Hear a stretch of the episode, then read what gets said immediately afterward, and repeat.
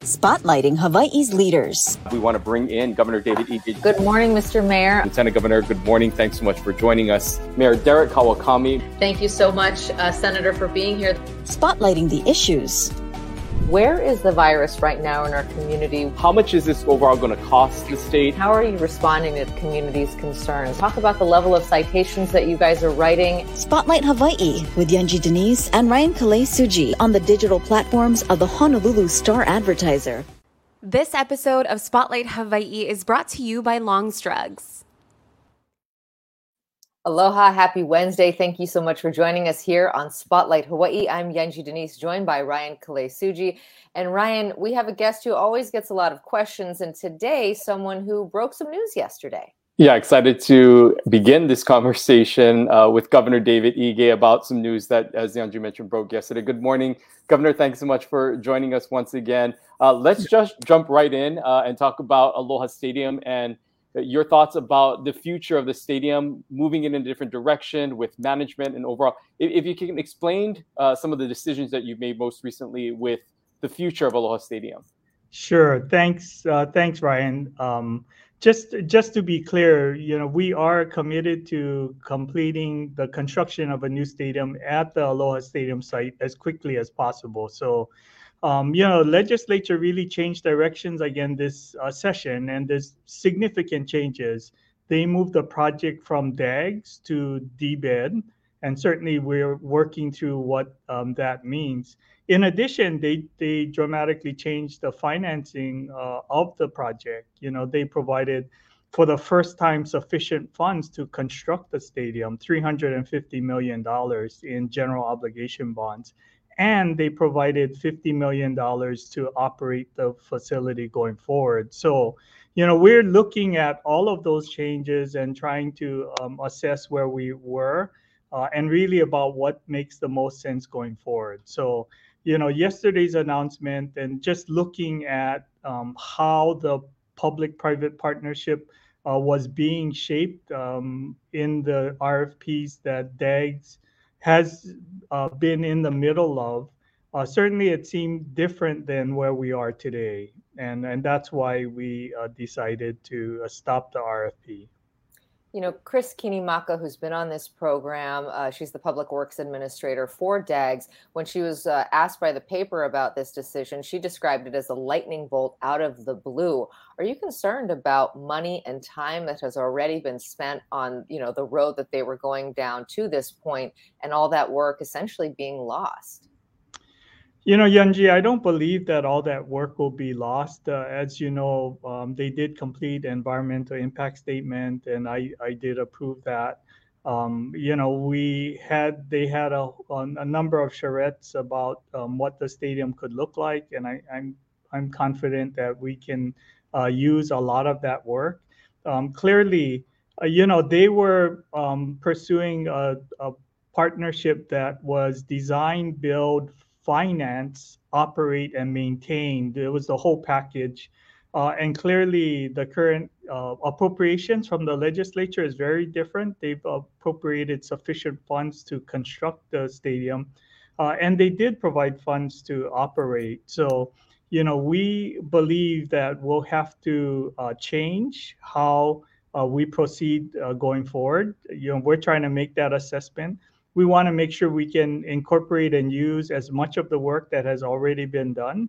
Uh, and we uh, definitely are interested in, in getting it completed as quickly as possible. So, you know, we anticipate just simplifying rather than a complicated uh, public-private partnership um, that, as I said, was design, build, finance, operate, and uh, manage uh, we'll probably be looking at simplifying the project so we can accelerate it as quickly as possible.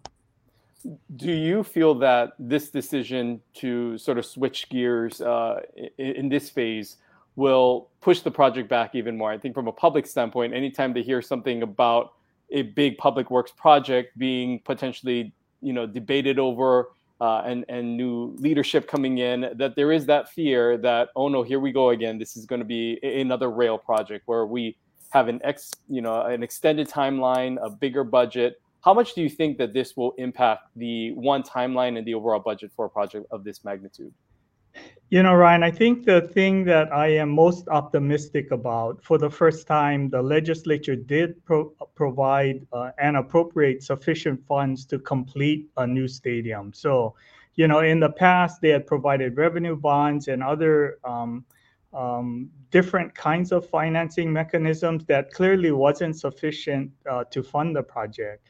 Um, so, you know, we are making the assessment. We want to do it as quickly as possible.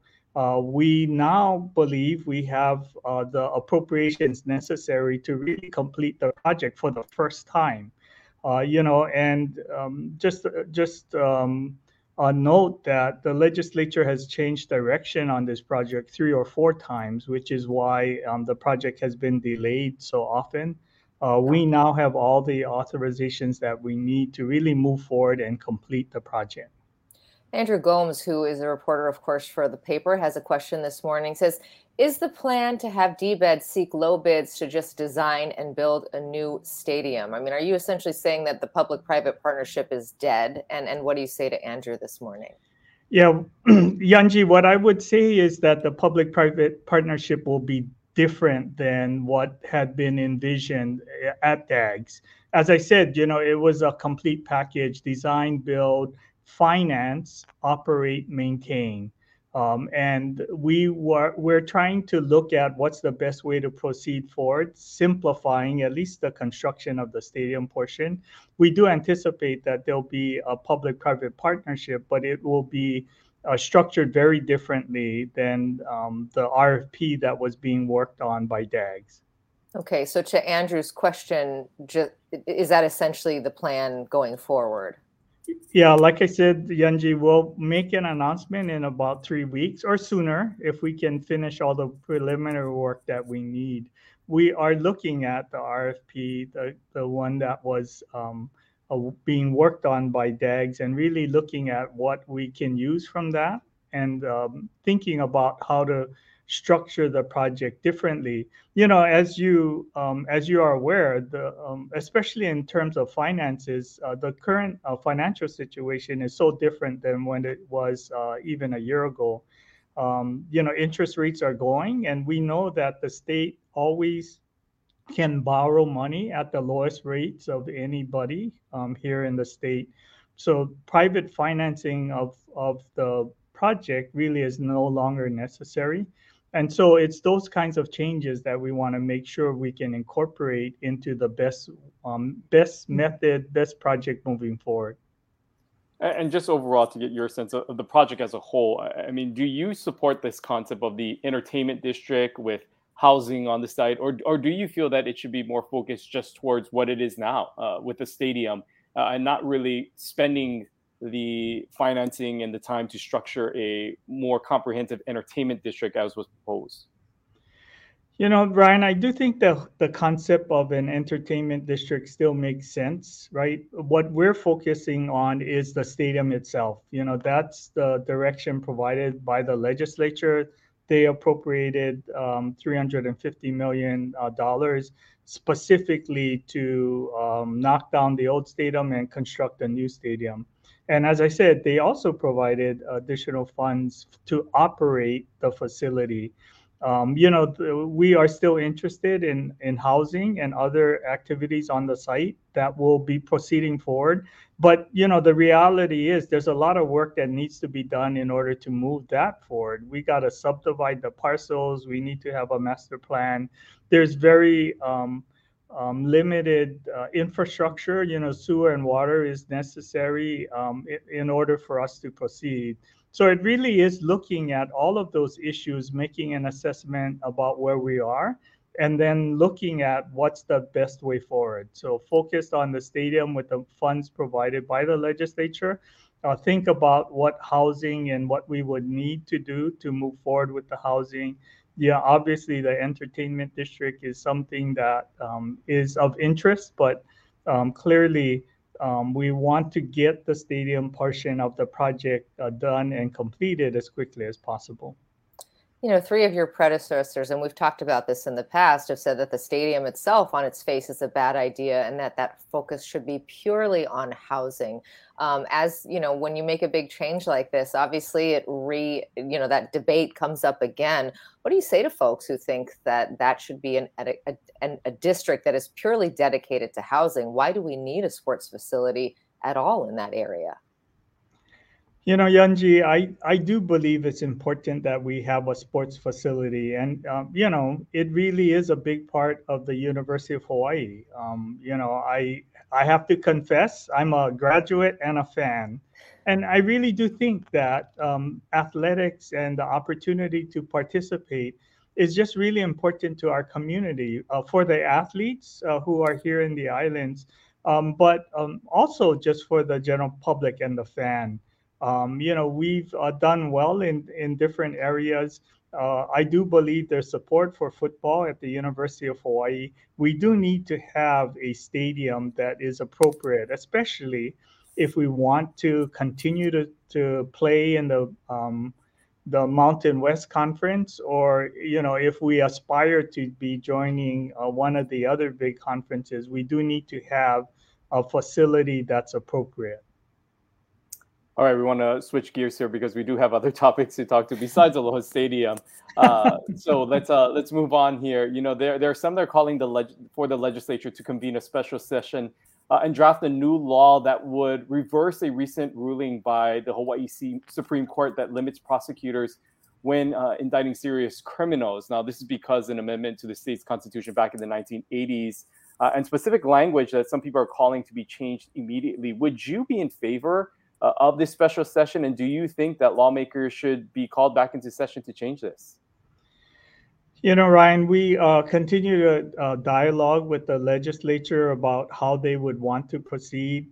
Uh, you know, just a reminder that um, any kind of legislation um, would uh, be prospective uh, only. It's pretty rare that we provide for retroactive retroactivity, um, you know, essentially the Supreme Court ruled and uh, impacted um, all of those issues going forward. So I don't see um, the sense of urgency to uh, try to implement a change. Um, it would be very difficult to have it applied to previous cases. Um, I do think that it's about um, recognizing that the Supreme Court has ruled we have to pursue grand jury indictments for most of the serious uh, crimes. Uh, there are a number of uh, pending cases in process, and uh, we'll definitely have to work to get uh, grand juries convened to consider those. Um, but until we have consensus on what the changes would be necessary, you know, I think it's premature to really talk about a special session. Okay. Since the last time you were on, the Navy did release a truncated timeline when it comes to Red Hill, shaving off about three months to the end of the defueling process. Uh, tell us your th- thoughts on the timeline and also now the uh, appointment of Rear Admiral Wade to spearhead this effort. You know, thanks, Yunji. I really um, I think that it's a, a huge step forward, uh, the appointment of Rear Admiral Wade. I don't know him. I don't know if I've met him before, but um, but the Navy assigning someone uh, to be in charge, and hopefully so that they can follow through until it's completed, I think is something that I've advocated for. You know, I've expressed my um, desire to have uh, some of the um, commands here um, stay put until we can resolve these really difficult issues. Um, Yunji, as you know, the next step um, in moving forward, or I guess the first step in defueling uh, the, the tanks, is to really unpack them. And what that means is, you know, the current pipelines on Red Hill are uh, full of fuel and it's under pressure. So uh, we definitely have to remove the fuel from all the pipelines and then um, their defueling plan says that we need to make critical repairs prior to us being able to, to defuel safely. Uh, and we do want to get started with that work as quickly as possible. Uh, you know, we continue to work and look at the plans that they issued uh, to really understand what they are proposing and what the timeline. You know, we've had um, working level discussions with the Navy, and we believe that they are committed to doing it as quickly as it is safe. Uh, and you know, this uh, issuing the plan is really the next step. We look forward to working with them, uh, holding their feet to the fire, and really defueling as quickly as safe. You know, currently there are a group of Hawaii residents who have been impacted by Red Hill and who are passionate about this issue, who are in Washington D.C. right now, uh, sort of making their voices heard and, and asking for you know accountability and asking for this disaster and this mess to be cleaned up in an expedited and efficient manner. Uh, what would you say to those who have been impacted, who feel like their voices uh, aren't being heard, who feel like this timeline is is not acceptable, that it is going to take too long, and that it still poses a threat? Uh, do you believe that uh, things are safe for the time being, and and how would you address the concerns of those who just feel like this timeline of even shaved off three months is still too long? You know, Ryan, I just would want to ask the public to uh, continue to be patient. Obviously, remember uh, eight months ago, there were no plans to shut down the facility. They were operating it. The Navy provided assurances that it was safe uh, to operate and that the aquifer was, wasn't in jeopardy. Um, now we have the situation, the Navy acknowledges that, um, that the facility is uh, not safe to operate they've uh, committed to defueling uh, and they've committed to decommissioning. Um, so, you know, I want to make sure that we do it in a safe way. I mean, I wish that we could uh, turn the spigots and defuel in in six months, but that's not realistic. And I'm not, and I'm not comfortable um, knowing that there are deficiencies in the current system that could create bigger environmental impact than we've seen so far. Uh, so, you know, I, I do believe that the Navy has changed um, their perspective on the facility. They're committed to making the improvements to um, make it safe to operate, and then they're committed to defuel as quickly as possible. So, you know, we're going to hold their feet to the fire and continue to work on behalf of our community. There's a clip that's making its way around the internet right now that 60 Minutes released in an interview with Joe Biden at the Detroit Auto Show, in an interview uh, essentially saying that in his mind, the pandemic is over. Do you agree with the president on that assessment? Yeah, um, Yunji, I don't believe that the pandemic is over. You know, we are seeing steady progress. Um, this week, we're down to um, uh, less than 100 of 40 cases you know, we still are seeing uh, across the country 400 people die um, from COVID or complications due to COVID. So it's still a, a serious disease. You know, we need to um, do the things we know that work. Um, you know, I the issuance and the approval of the bivalent uh, vaccine is really important, and I would encourage everyone to get uh, the new uh, bivalent vaccine as quickly as they're eligible. Um, that really um, does make a difference. Um, you know, and I do think that we are learning to live with COVID a whole lot better than we were even uh, two months ago. But I do want to remind the public that in June of this year, we were averaging more than a thousand cases a day. Uh, we're at about 140, um, which um, is much, much lower, but it's still a concern. So um, we continue to, to fight this public health um, emergency and really working uh, to keep our community safe.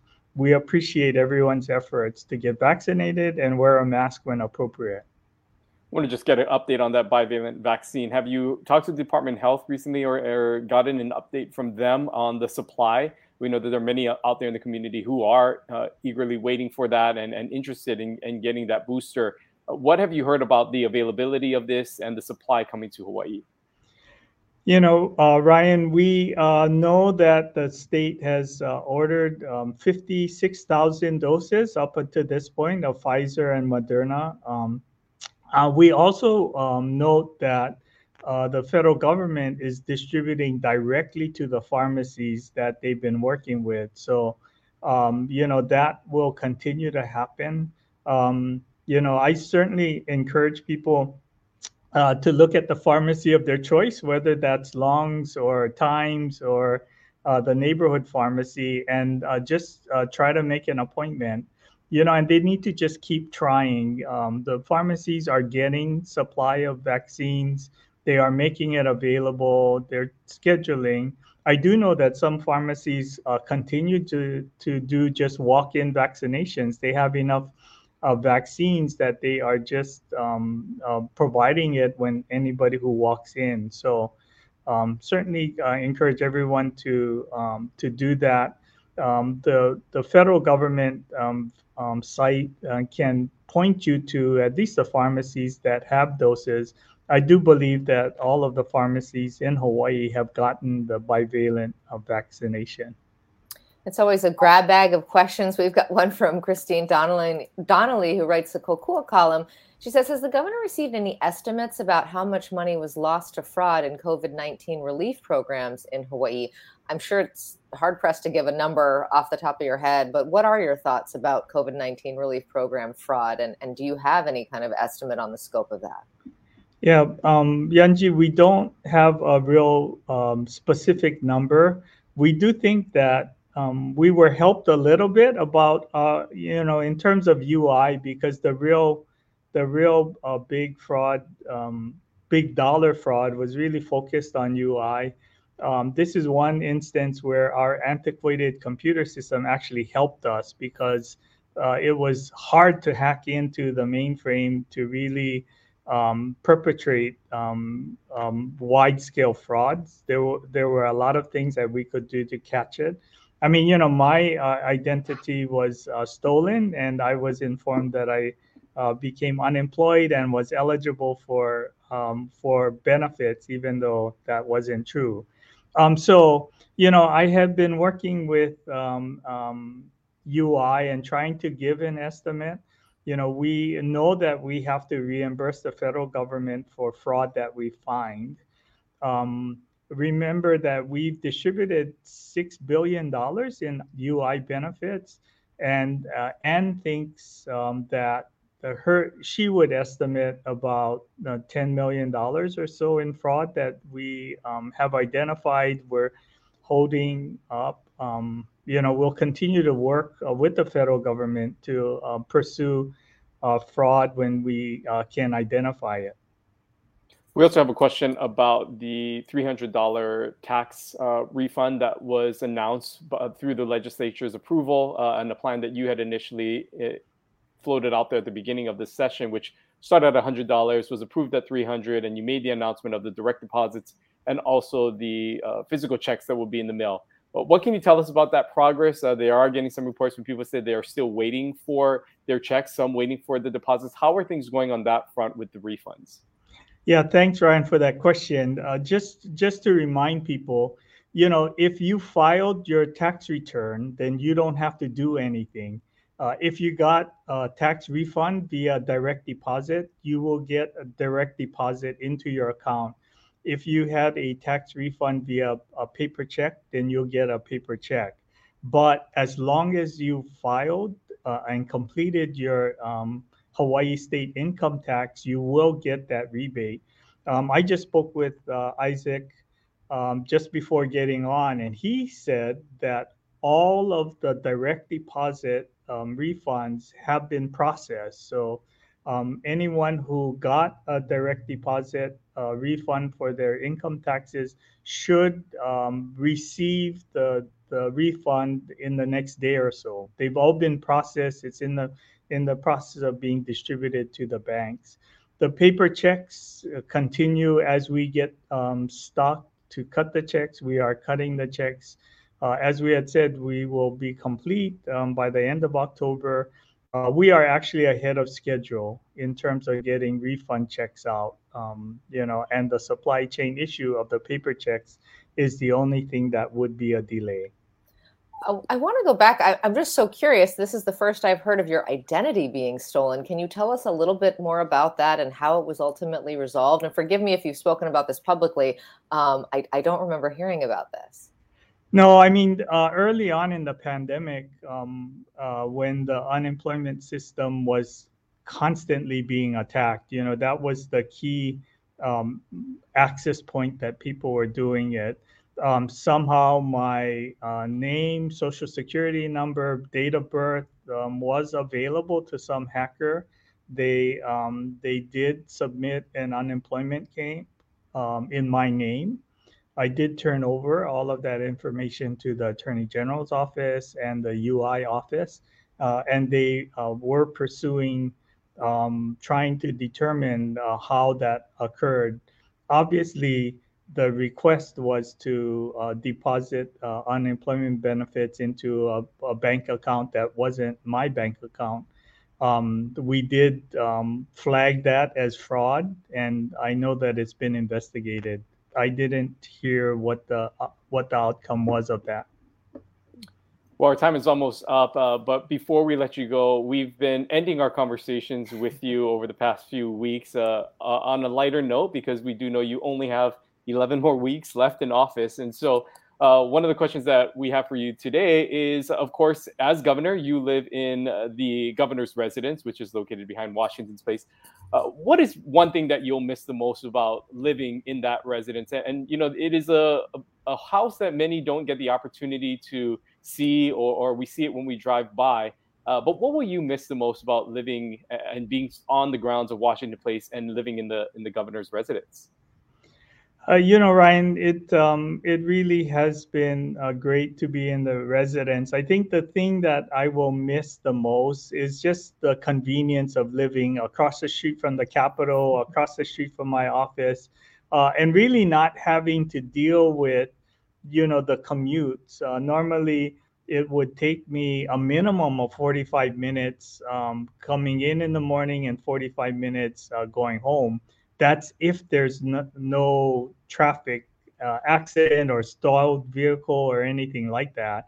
Um, so um, certainly uh, being uh, less than five minutes away has made a huge difference in not having to uh, deal with the stress of driving in every day um, it's allowed me to be more productive obviously. Sometimes it you know makes for a longer working day because it's five minutes uh, in and five minutes home.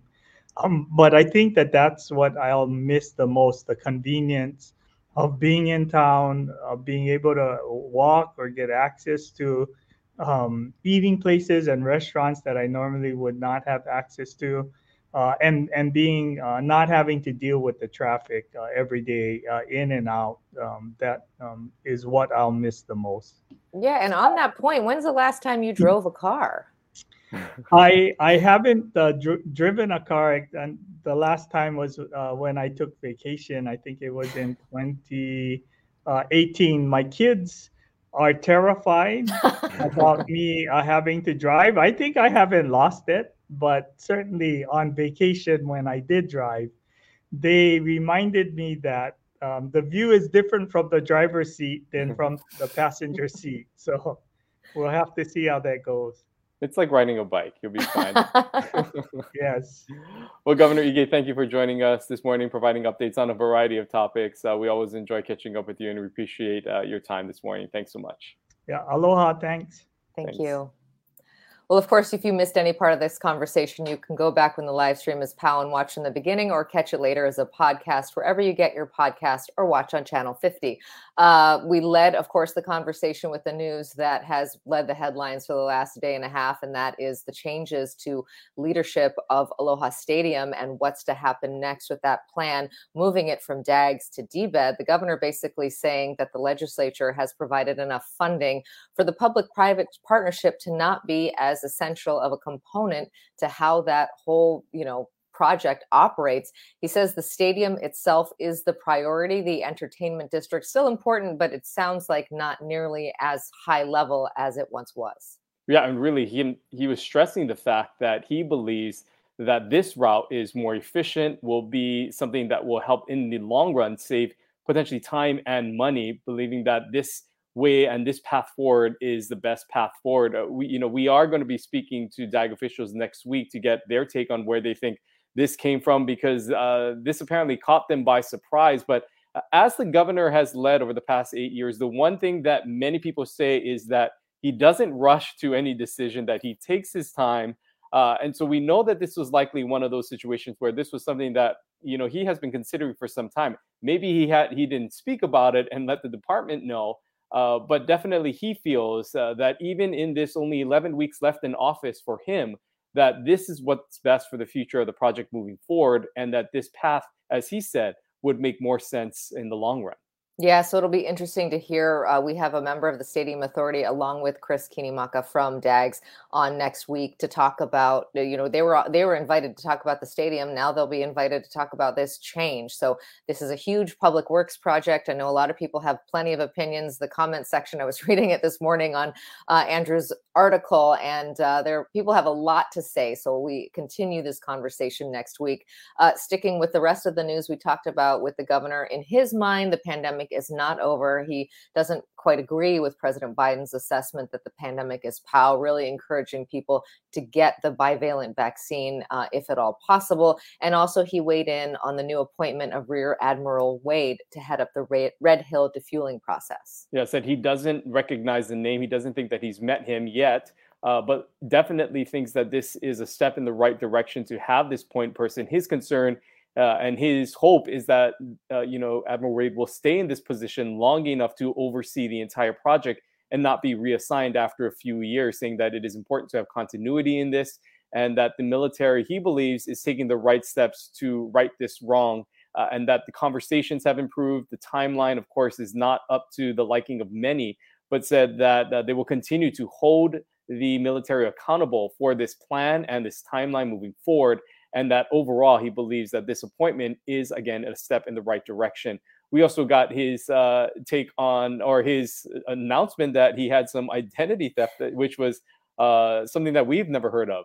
That's right. That was very interesting. You said early on in the pandemic, when people were flooding the unemployment office with claims, uh, someone was able to steal his social security number and all of relevant information and actually try to file an unemployment claim in his name. We know that this happened to, you know, many other Hawaii residents. Very unexpected for that to happen to the governor himself. Not clear as to where that fraud claim is right now uh, in terms of catching the person who perpetrated that. But interesting to hear the governor's firsthand experience with that.